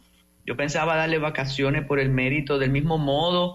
Eh, Marimora, Liliana, ahí tienen unos comentarios. Hasta aquí no, hasta aquí no dijo, no, no, no, pero hagan una segunda parte. Oiga esto, nos invita, nos invita Retro Jazz a Plaza España mañana que van a estar eh, con un concierto gratuito ahí al lado del Museo de las Casas Reales, turizoneando en su quinta versión. Y entonces, José Enrique, usted como capitaleño, ¿qué espera de los Reyes? Eh, el desfile va, ¿verdad? No, uno siempre hace su lista de deseos. Muchas veces, como dijo Plasencia, no llegan esos deseos, pero están ahí. Siempre esperamos una mejor ciudad y una mejor movilidad urbana y una mejor relación entre los habitantes de nuestro, de nuestro país, desde el punto de vista del uso de las, del espacio público. Eso quisiéramos nosotros. Y que las autoridades tomen su, su responsabilidad, asuman su responsabilidad y traten de buscar las soluciones, aunque sean pequeñas, pero que se vayan sumando a un proyecto grande, ¿no? Nos sorprende eh, la aceptación que tienen los comentarios cuando hablamos del caos en la ciudad y decimos, pero vivimos en el caos, pero quieren que, se subraye. Pero otra sorpresa ha sido eh, que están pintando las casas a la entrada de la capital. No sabíamos que existía un proyecto eh, de embellecimiento, de estética eh, superficial con tantos problemas que tenemos. ¿Tiene informes sobre ese, ese caso, José Enrique? Sí, pero eso se ha repetido mucho desde cuando comenzaron el, el, teleférico en Santo Domingo. Recuérdense que hubo un proyecto de, de, pintar los techos de todas las casas por donde, donde pasaba el teleférico, una obra de impacto social y artístico también y de, y de, paisajismo, ¿no? Y eso se ha ido repitiendo y, y este gobierno lo ha seguido en muchísimos barrios marginales y eh, obviamente es una manera de, de reducir de, de alguna forma reducir el impacto negativo visual de todo esa, ese tipo de asentamiento irregular que tenemos en la entrada sur y, y también en la parte norte ¿no? de la ciudad cuando se entra, que son las más impactantes. En la parte sur, cuando uno toma la, 6 de noviembre, que ya está entrando ahí en, en, la, en, la, en una zona cerca del peaje de la 6 de noviembre, ahí se ve a mano derecha, mano izquierda, una cantidad de, de viviendas, edificios de, mala calidad constructiva, que sí, por lo menos le dan un toque, aunque el problema está ahí. Eh, siempre me he puesto a pensar qué pasaría cuando suceda un terremoto de cierta magnitud como todas esas viviendas adosadas. Bueno, es así. Bueno, pero tenemos noticias interesantes. La primera noticia es la de la el famoso eh, puerto nuevo turístico en de cruceros en Pedernales, que se ha dado mucha publicidad con, como un logro de un acuerdo público-privado con entre el gobierno y, un, una compañía mexicana, aparentemente. Y es nuestro tercer puerto de esa magnitud, pero el segundo con características similares de una especie de, de centro de acopio, diversión, entretenimiento, eh, previo a pasar las aduanas dominicanas. O sea, eso, la idea es que ahí igual que en el, en el puerto de Amber Cove en Maimón, Puerto Plata, haya toda una serie de amenidades que los turistas desciendan del barco, consuman un espacio de zona franca, eh, se diviertan en varios restaurantes temáticos, piscinas de varios tipos, diversión para niños y también la oportunidad de que a partir de ahí eh, entren a territorio dominicano oficialmente a través de las aduanas y puedan conocer el sector, la región como ha pasado en, en la región norte con Puerto Plata, que desde ahí los turistas van a la ciudad o van a otros atractivos de la provincia, inclusive en Santiago, eh, calculado con, con, el tiempo ¿no? que van a durar en, el puerto. Este es un proyecto similar en Pernales que trata de abrir eh, el, esa oportunidad que tiene ese sector, esa región, para el, para el turismo de cruceros. Y me parece bueno, correcto, porque es algo artificial, pero de alguna manera ya está marcando el, nombre de Pedernales en la ruta de los cruceros que van por el Caribe, que nosotros prácticamente estamos fuera de esa dinámica, ¿no? Con pocos cruceros. Y eso es muy El, el entusiasmo nos hizo olvidar esos detallitos alguien me decía muy, muy creíble, muy que es una especie de parque temático. Y cuando yo dije, ay, yo quiero ir con un grupo, me dijo, no, no. se puede entrar ahí. ¿eh? No, no se puede entrar porque es como si tú salieras del territorio dominicano. Es como cuando tú pasas las aduanas de, un aeropuerto, o sea, no.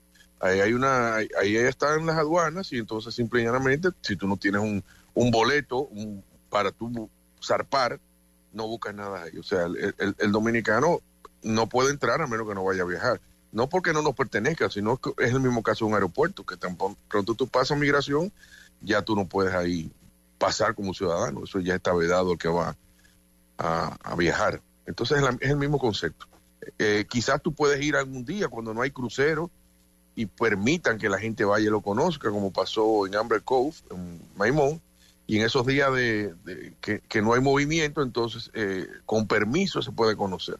Pero no es un centro de diversión dirigido a la población ni dirigido al dominicano, es precisamente a los visitantes extranjeros que atraquen ahí, hagan acopio técnico los barcos y los, y los cruceristas tengan opción, opción dentro del Caribe, ya ahí tocan suelo dominicano y pueden tomarlo como un, un destino, eso, eso es lo más importante. Así que ahí se está quejando Jordi que lo dejamos afuera, pero él no nos estaba escuchando cuando lo llamamos. No entiendo porque yo lo, lo levanté a las 6 de la mañana y no sé por qué. Mira, eh, hay otro detalle, eh, pero ya el presidente tenía que cumplir esa promesa, sobre todo recordemos que es una inversión privado-pública. Y dicen que, dice hoy eh, Benjamín Morales, que no era agradable ver a los turistas caminar por espacios que todavía no están concluidos y llegar a un lugar que todavía no te ofrece realmente mucho, ¿no? Sí, sí, es así. a diferencia del de Maimón en Puerto Plata, que estuvo totalmente listo, su paisajismo, todo su pavimento, las áreas verdes, eh, la cascada, todo aquello, ¿no? En este caso se nota, obviamente, que fue una, una llegada improvisada. Si se inauguró porque llegaba el primer el primer barco, pero está en fase de construcción, de terminación. Ahí todavía el paisajismo no se nota eh, eh, en las imágenes que vimos. Eh, está la piscina, están algunos, algunos puntos, pero el proyecto está todavía, todavía inconcluso. Esa es la realidad. Bueno, queríamos aprovechar, y Jordi no ha entrado, pero íbamos a leer nuestro, nuestro decálogo para el 2024 de la movilidad urbana en Santo Domingo eh, una especie de petición a los Reyes Magos, a propósito de lo que nos comentó, y le hemos llamado los, los diez mandamientos del conductor privado de Santo Domingo, porque haremos otros para los motoristas, para los, eh, taxistas, para los eh, autobuses, microbuses, pero este para los conductores, los que andan en carro privado, en jipeta, en carro del año, etcétera, etcétera. Y son diez mandamientos. Y el primero dice así, amarás hacer lo que te dé la gana y hacérselo saber a tu prójimo. El número dos, no respetará las señales de tránsito. Tres, celebrarás las fiestas con música estridente y cervezas dentro del carro. Cuatro, honrarás con insultos a la madre del otro. Quinto, no dejarás de atravesarte en todas las intersecciones. Sexto, no cometerás actos de cortesía. Séptimo, no respetarás jamás una fila. Octavo, no utilizarás otra frase que no sea, ¿tú sabes quién soy yo? Nueve, no permitirás que nadie se te meta delante. Y diez, jamás le darás mantenimiento a tu carro hasta que te deje en medio de la calle. Esos son los diez mandamientos que yo creo que todos nosotros debemos ponernos de acuerdo y cumplirlos a tabla para que el caos continúe en su máxima expresión, ya que eh, no vemos solución. Entonces, esa debería ser como la meta, que todos cumplamos esos 10 mandamientos y así a ver qué pasa, a ver si ya... Yo creo que eso se convertirá en, en viral. Nosotros nunca somos virales, pero me parece otra muestra de sinceridad y de enfrentar lo que no se enfrenta por la autoridad. Eh, José Enrique, yo decía que en los días eh, de Navidad, previos a las compras y demás, cuando tú te detenías en una parada, iba a decir semáforo, pero a veces es la gente que te detiene, tú mirabas a la izquierda, a la derecha, al frente y atrás y estabas rodeado de los cascos negros de los motores y el miedo, el terror era mucho. y tú vuelves y piensas, ¿qué hace la autoridad ante eso que está ocurriendo? No, eh, incluso el foro que auspició el listín estaba proponiendo que dejaran de circular por lo menos de la, por la noche para evitar lo que finalmente ocurrió. Sí, es así, es así. Pero lo peor, lo peor que nosotros hemos comentado, Jordi y yo, es que muchas de las cosas que suceden en la, en la movilidad, además de lo que hemos mencionado, la falta de autoridad, la falta de sanción, aplicación de la, de la ley, la norma, es que los que tenemos eh, educación, por decirlo de una forma, formación, eh, la mayoría de la clase media, media alta y alta, que ha ido a colegios privados, ha tenido educación privada en universidades, se ha formado, ha viajado, ha hecho maestría afuera, no, es no se relaciona con su conducta cuando está frente al volante. Si esos fueran los padres de familia, los llamados padres de familia que lo hacen, no lo justificamos, pero hay cierta carencia, cierta ignorancia. Pero los que andamos en el polígono central, la, zona metropolitana de la ciudad de Santo Domingo, precisamente son eh, vehículos privados conducidos por personas que han tenido un acercamiento a formación. Y eso es algo penoso, porque además de que las autoridades no hacen el trabajo que quisiéramos nosotros, a, pesar de todo el esfuerzo que pueda haber eh, de todos modos la ciudadanía se comporta eh, en contra de, la, de, su formación, de su concepto de lo que debe ser usar una ciudad adecuadamente. Y ahí está el origen, eh, la génesis de todos nuestros, nuestros problemas, como cuando comentábamos lo que está ocurriendo en los estadios. Pero así seguimos, hay un paraíso soñado y una realidad que es de pesadilla. Muchísimas gracias, José Enrique. Te enfrentarás con Jordi, que finalmente no escuchó a José cuando lo llamamos, ni a nosotros cuando le pedíamos su siempre importante participación. Mire, y está la neblina ya, no fue duquesa. La Oficina Nacional de Meteorología pronosticó las nieblas que vimos todos tempranito, y no solo en el Gran Santo Domingo, también en Santiago, Puerto Plata, Duarte, en Constanza y en La Vega, y se debe a un sistema de alta presión. José Enrique, ya comienzan a difundirse las imágenes de la madre supuestamente explotadora de la menor, en el caso de Franco. Y nada, el comentario podría ser muy políticamente incorrecto. Que disfrute su Día de Reyes. Ustedes se quedan con Fidelity. Gracias a todos los piropos para la participación del equipo en el canal de YouTube del Matutino Alternativo y tengan un feliz fin de semana. Gracias, José Enrique. Gracias. Fidelity 94.1 presentó el Matutino Alternativo.